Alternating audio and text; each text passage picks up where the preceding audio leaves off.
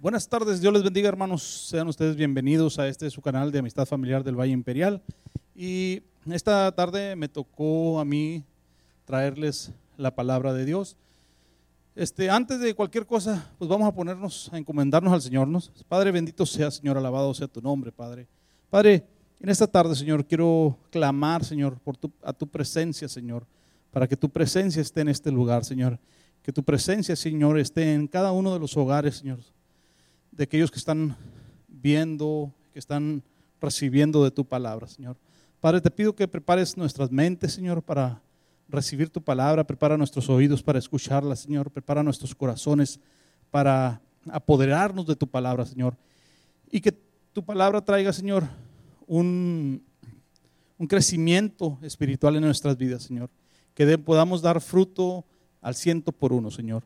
En el nombre de Cristo Jesús te pedimos, Señor, que quites todo aquello, Señor, que quiera estorbar el crecimiento de tu palabra, Señor, en nuestras vidas, Padre.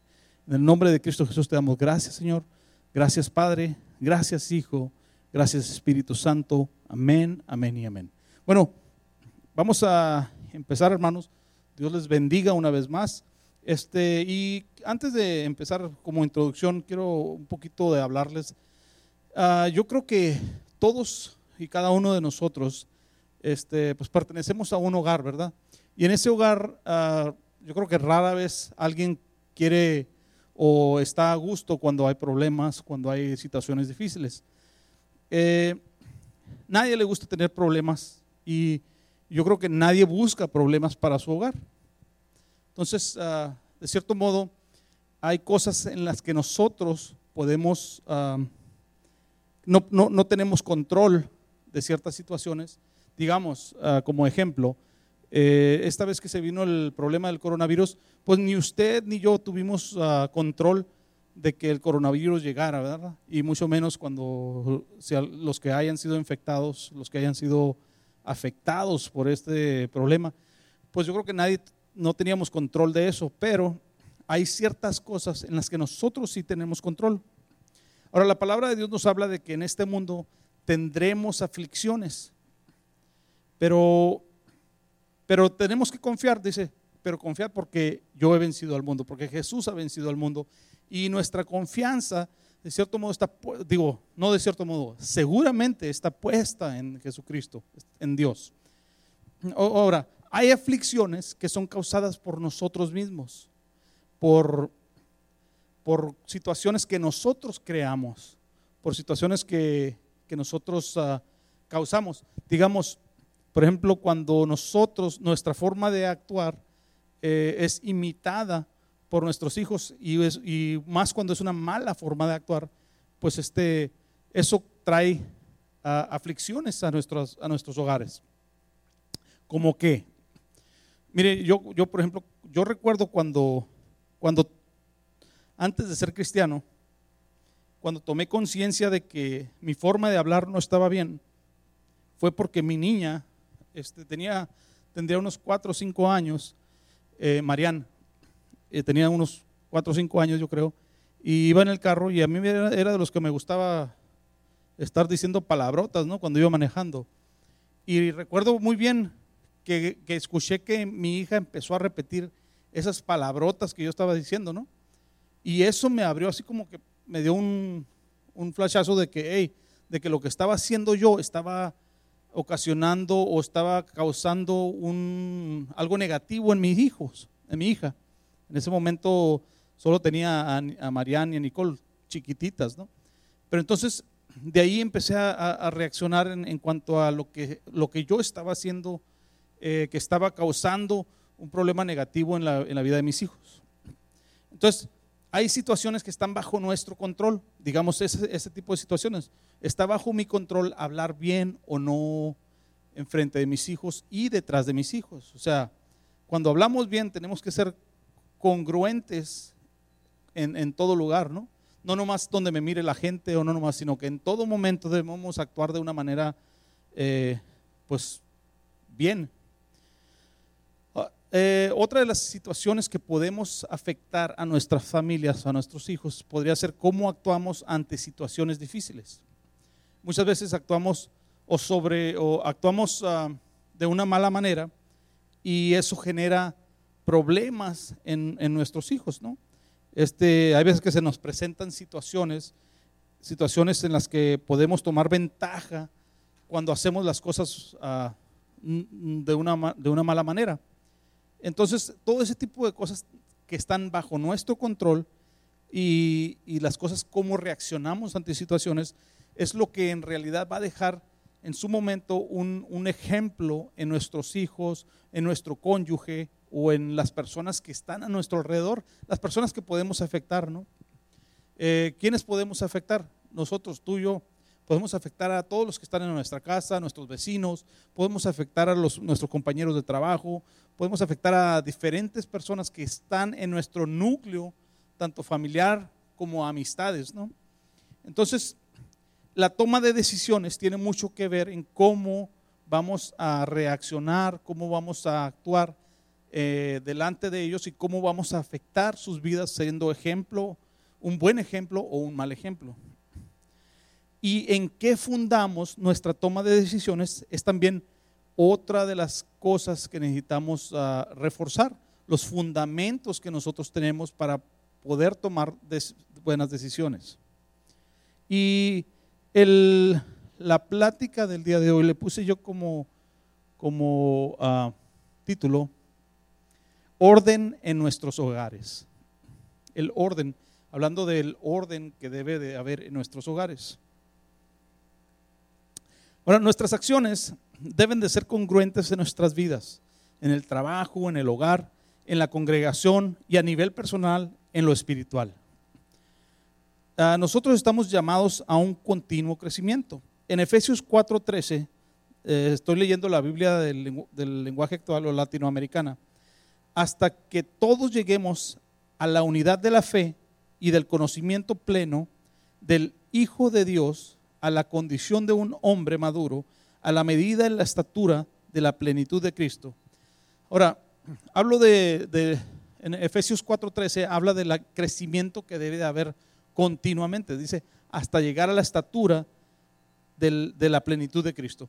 Y yo creo que, pues, ahora, este, esta es, una, es una carta que Pablo estaba, escribía a Efesios, y fíjense, Pablo es el que está diciendo a llegar a la altura. Yo creo que ninguno de nosotros nos podemos uh, comparar con, con, Pablo, ¿no? Con, con el nivel de, de espiritualidad que tenía y él todavía no se consideraba que llegaba a la estatura de, Cristo, ¿verdad? Y entonces nos habla del continuo crecimiento que había en Pablo o en, los apóstoles y que también debe de haber en nosotros como cristianos. En el área espiritual, como les decía, tenemos, que tener un crecimiento en el área espiritual, no llegar a estancarnos o a ser conformistas y, y decir, sabes que hasta aquí he llegado, estoy a gusto, ya a nadie afecto, a nadie molesto, entonces aquí me quedo. No, sino que tenemos que buscar seguir creciendo, llegar a la estatura del varón perfecto, que es Jesucristo. Romanos 8:9, sin embargo, vosotros no estáis en la carne, sino en el Espíritu. Si en verdad el Espíritu de Dios habita en vosotros, pero si alguno no tiene el Espíritu de Cristo, el tal no es de él. Entonces, nos habla de que de la, del la pertenencia que tenemos como cristianos a Jesucristo, al el Espíritu Santo, y cómo el Espíritu Santo tiene que morar en nosotros, y eso es lo que va a hacer que nosotros continuamente estemos creciendo. Muchas veces de una, una manera lenta, quizás otros a manera muy rápida, pero, pero todos tenemos que movernos a seguir creciendo, a seguir creciendo, a quitar cualquier desorden que haya en nuestras vidas. Ahora, ¿en qué áreas se refleja nuestra condición espiritual? En el comportamiento, muchas veces el comportamiento que nosotros tenemos delante de nuestros hijos refleja, no, no más de nuestros hijos, en nuestro trabajo, con nuestras amistades, este, con personas que no conoces, eh, refleja muchas veces tu condición espiritual, la forma de hablar, el trato con las personas, nuestras finanzas, este, nuestro matrimonio, nuestros planes a futuro. Ahora, En, todo, en cada una de estas áreas podemos a nosotros reflejar cuando hay una madurez y cuando hay una inmadurez. Este, ah, por ejemplo, en las finanzas, que es uno de los problemas más grandes yo creo que, hay y por los cuales hay muchos divorcios, por, los cuales hay ah, situaciones en, todos los hogares. Las finanzas, cuando hay una persona ah, con una madurez financiera, pues no va a pasar por situaciones difíciles que afecten la vida de los que, de los que están a su alrededor, de sus hijos, de su familia. Este, en los matrimonios, por lo regular, cuando se, ven afectadas las finanzas, empieza a haber problemas en los matrimonios. Ahora, en los matrimonios puede haber problemas por muchas otras cosas, ¿no? Hasta porque miras feo, ¿no? O hasta porque no saludas, o porque no saludaste en la mañana de tal manera, o porque dejas tirada tu ropa, o porque por miles de cosas. En el matrimonio siempre puede haber situaciones ah, difíciles, pero ¿cómo reaccionamos nosotros ante esas situaciones? Eso indica la madurez que hay en ti y en tu cónyuge hacia las situaciones. Y por ejemplo en planes futuros, esto lo podemos ver ah, muy claro en los jóvenes. Por ejemplo, a un joven tú le puedes preguntar, ¿qué, ¿qué, quieres estudiar? Y un joven que va saliendo o que va entrando al colegio y te dice, ah, no sé qué quiero estudiar no sé qué es lo que es mejor. Cuando un joven debería ya tener fijada una meta, qué es lo que quiere hacer y, enfocarse en esa meta y caminar hacia, ese, hacia esa meta. Entonces, cuando una, un joven tiene la madurez para, para enfocarse en un plan a futuro, pues va constantemente trabajar para llegar a ese punto.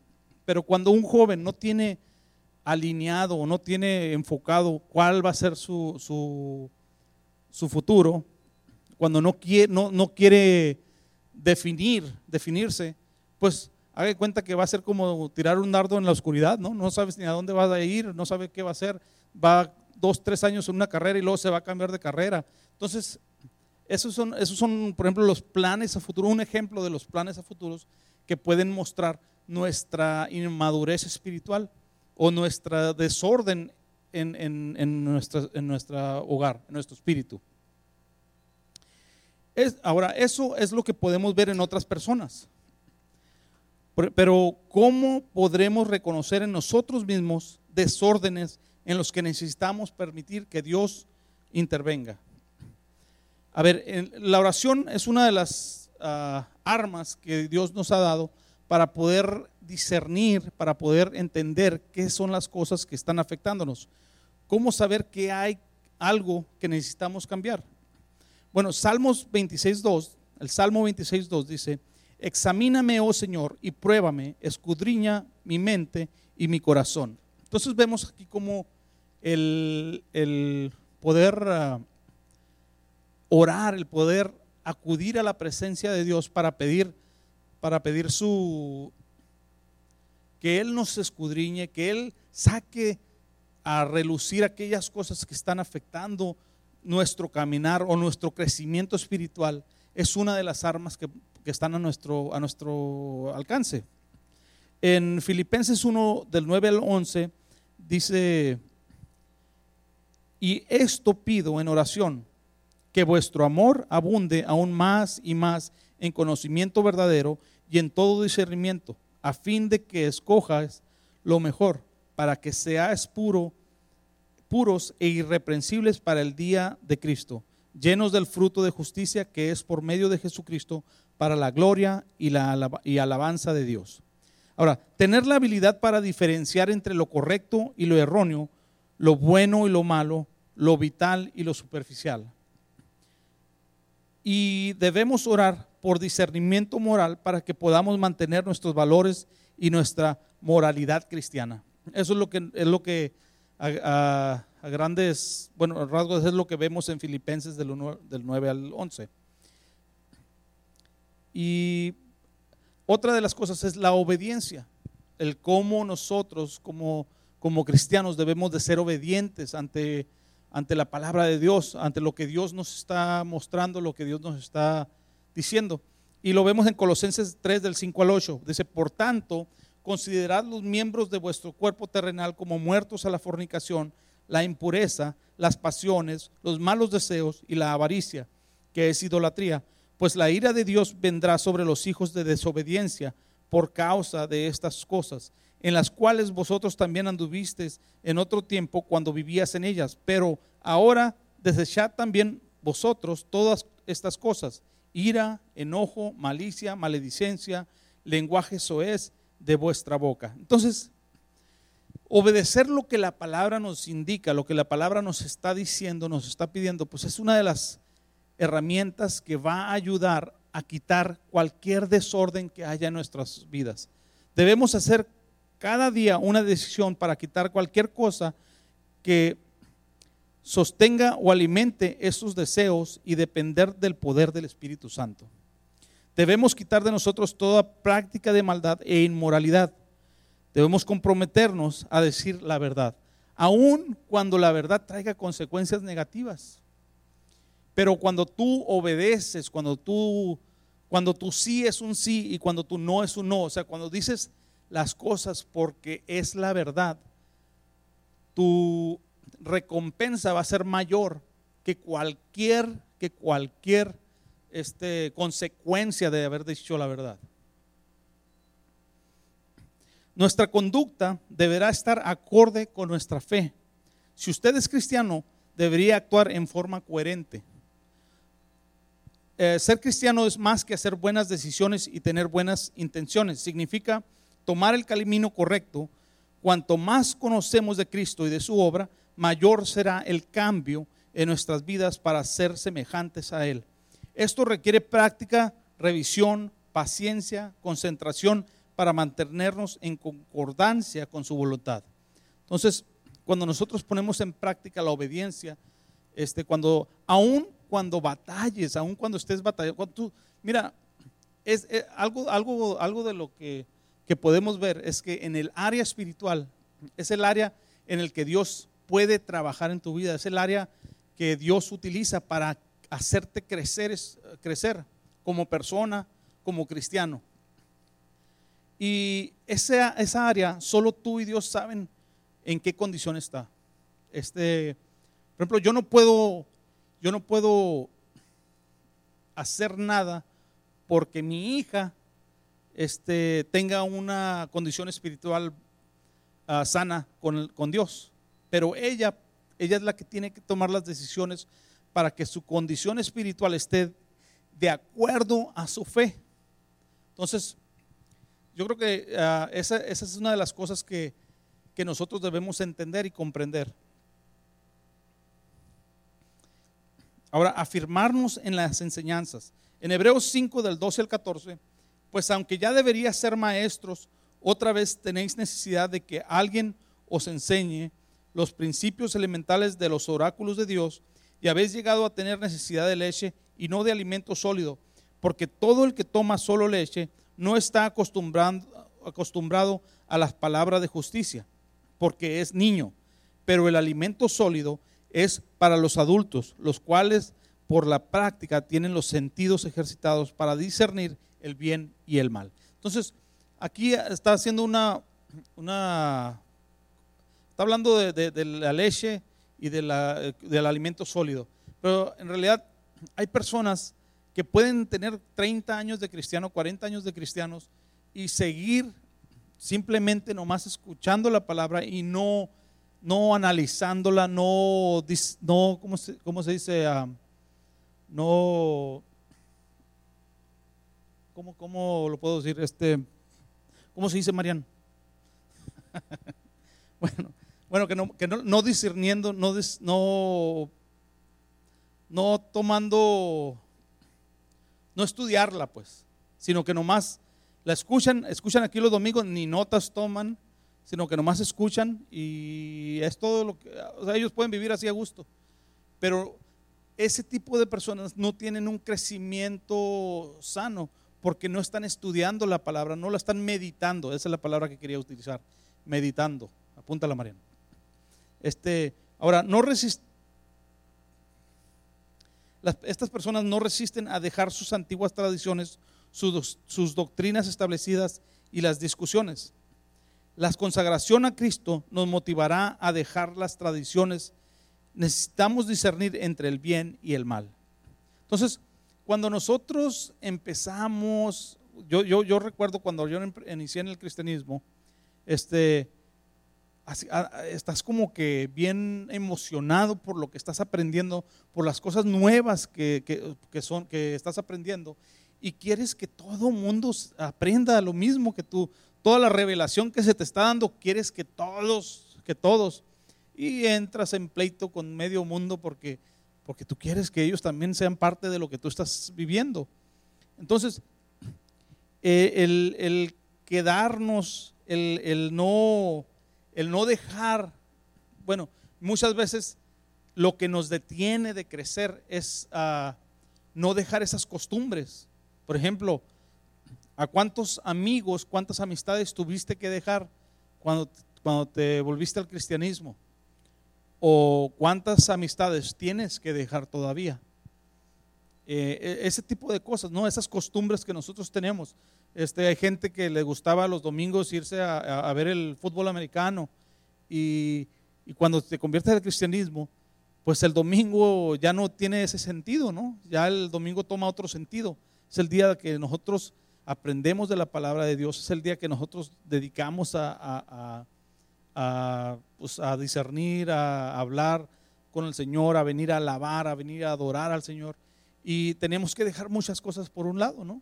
Cosas que eran costumbre, que eran parte de nuestra vida pasada. Entonces, ese tipo de cosas todavía hay, áreas en nuestra vida que están en desorden, que no podemos avanzar porque no queremos dejar esas áreas, no queremos hacerlas a un lado, no queremos entregárselas al Señor, no, no queremos uh, cambiar nuestras costumbres. Y eso nos, lleva a ser como niños, a, no ser maduros espirituales. Ahora, tenemos que confiar en el cambio que Dios quiere para nuestras vidas. En Efesios 4 del 17 al 23, esto digo, pues, y afirmo juntamente con el Señor, que ya no andéis así como andan también los gentiles en la vanidad de su mente, entenebrecidos en su entendimiento, excluidos de la vida de Dios por causa de la ignorancia que hay en ellos, por la dureza de su corazón. Y ellos, habiendo llegado a ser insensibles, se entregaron a la sensualidad para cometer con avidez toda clase de impureza. Entonces, ese tipo de, de comportamientos es lo que Dios quiere quitar de nuestras vidas. Pero vosotros no habéis aprendido a Cristo de esta manera. Si en verdad lo oísteis y habéis sido enseñados en él, conforme a la verdad que hay en Jesús, que en cuanto a vuestra anterior manera de vivir, os despojéis del viejo hombre que se corrompe según los deseos engañosos, y que seáis renovados en el espíritu de vuestra mente. La gente, hasta ahí, esto es un comentario, la gente debería poder ver una diferencia entre los cristianos y los que no lo son por la forma de vivir. La vida cristiana es un proceso. Aunque tenemos una vida, una nueva naturaleza, no adquirimos automáticamente todos los pensamientos y las actitudes buenas cuando nos convertimos en nuevas personas en Cristo. Pero si nos mantenemos atentos a Dios, siempre estaremos cambiando. ¿A qué, me refiero? Cuando nosotros leemos la palabra, cuando nosotros eh, ponemos atención en ella, cuando nosotros la meditamos, la palabra, entonces empezamos a aprender cosas nuevas y empezamos a saber qué son las cosas que a Dios no le agrada y qué son las cosas que a Dios le agrada. Entonces nos movemos a tratar de agradar a Dios. A pesar de que el cambio puede ser lento, ocurrirá de todas maneras si confías en que Dios te cambiará.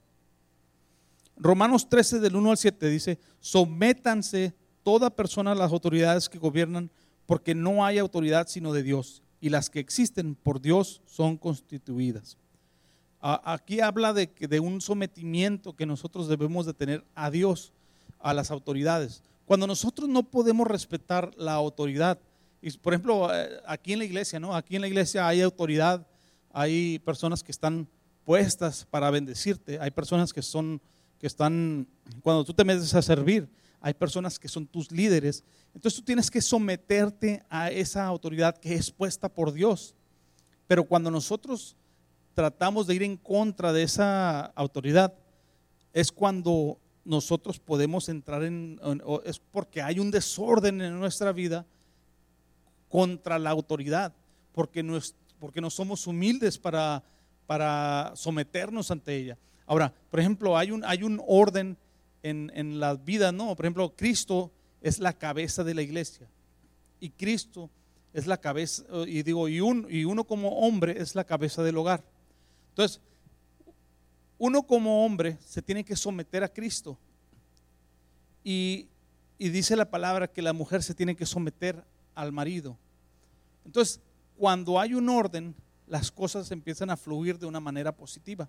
Cuando hay desorden, digamos, cuando la mujer quiere meterse en el orden de que, Dios, por los, con los ah, preceptos de Dios, este, cuando la mujer quiere tomar control que no le pertenece, o cuando el hombre no se somete a, Jesucristo, entonces ese desorden no nomás es ahí, sino que pasa, ese desorden va a afectar a tu familia, va a afectar a tus hijos, va a afectar a tus, a tus, a todos los que estén a tu alrededor. Por consiguiente, el que resiste a la autoridad a lo ordenado por Dios se ha opuesto. Y los que se han opuesto sobre sí, los que se han opuesto sobre sí recibirán condenación, porque los gobernantes no son motivo de temor para los, los de buena conducta, sino para el que hace el mal. Deseas pues no temer a la autoridad, haz lo bueno y tendrás elogio de ella. Pues es para ti un ministro de Dios para bien pero si haces lo malo, teme, porque no en vano lleva la espada, pues ministro es de Dios, un vengador que castiga al que practica lo malo. Por tanto, es necesario someterse no solo por razón del castigo, sino también por causa de la conciencia. Ahora, y, ya aquí terminamos y los voy a dejar con, con unos, unas preguntas que debemos hacer nosotros para poder entrar o para poder discernir el orden que necesitamos y quitar ese desorden que pueda haber en nuestras vidas. ¿Qué ejemplo miran los demás de nosotros? Estoy hablando de todos, ¿no? O sea, todas las personas que de algún modo están en tu círculo de confianza o, tus amistades o tus vecinos o tus compañeros de trabajo, o aquí aún en la, en la iglesia, este, nuestros hermanos en la iglesia, ¿qué ejemplo miran los demás en nosotros? ¿Somos influencia en nuestro hogar, en nuestro trabajo, con nuestras amistades o nos dejamos influenciar por los demás? ¿Afectaremos a nuestra generación o pasaremos desapercibidos? Ahora, ¿son tus prioridades acordes a los preceptos de Dios?